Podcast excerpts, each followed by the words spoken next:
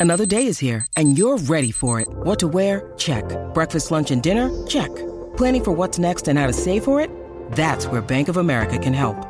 For your financial to-dos, Bank of America has experts ready to help get you closer to your goals. Get started at one of our local financial centers or 24-7 in our mobile banking app. Find a location near you at bankofamerica.com slash talk to us. What would you like the power to do? Mobile banking requires downloading the app and is only available for select devices. Message and data rates may apply. Bank of America and a member FDIC. Hello and welcome to your guide to understanding songs. And today, we have Eleanor Rigby by the Beatles under our microscope. Eleanor Rigby by the Beatles is a poignant and introspective song that delves into the theme of loneliness.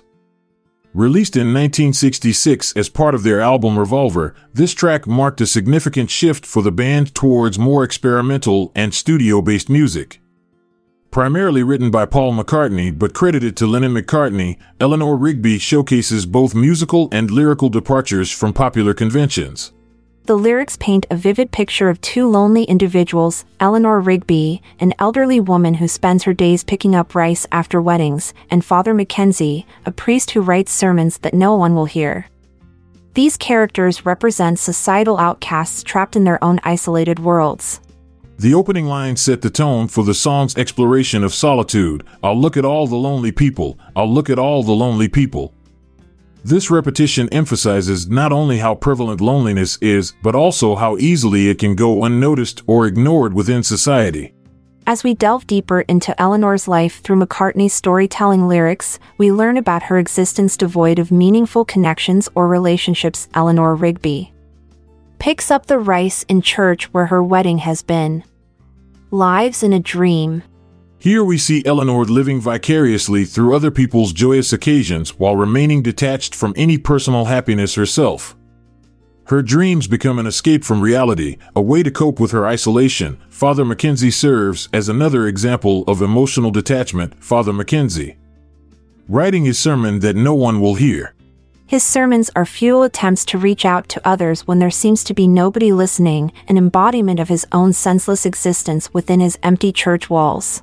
One notable aspect contributing to this song's uniqueness is its musical arrangement featuring George Martin's double string quartet composition. The somber strings provide an eerie backdrop against which these tales unfold, amplifying feelings associated with loneliness and melancholy. Eleanor Rigby challenges the traditional boundaries of pop music by addressing themes that were not commonly explored in mainstream songs at the time.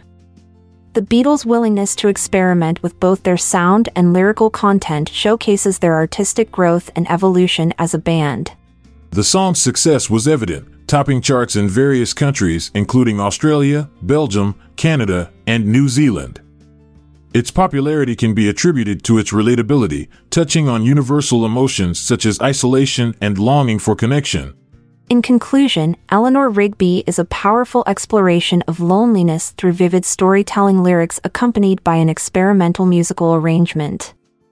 The Beatles' departure from conventional pop conventions allowed them to delve into deeper emotional territories while resonating with audiences worldwide.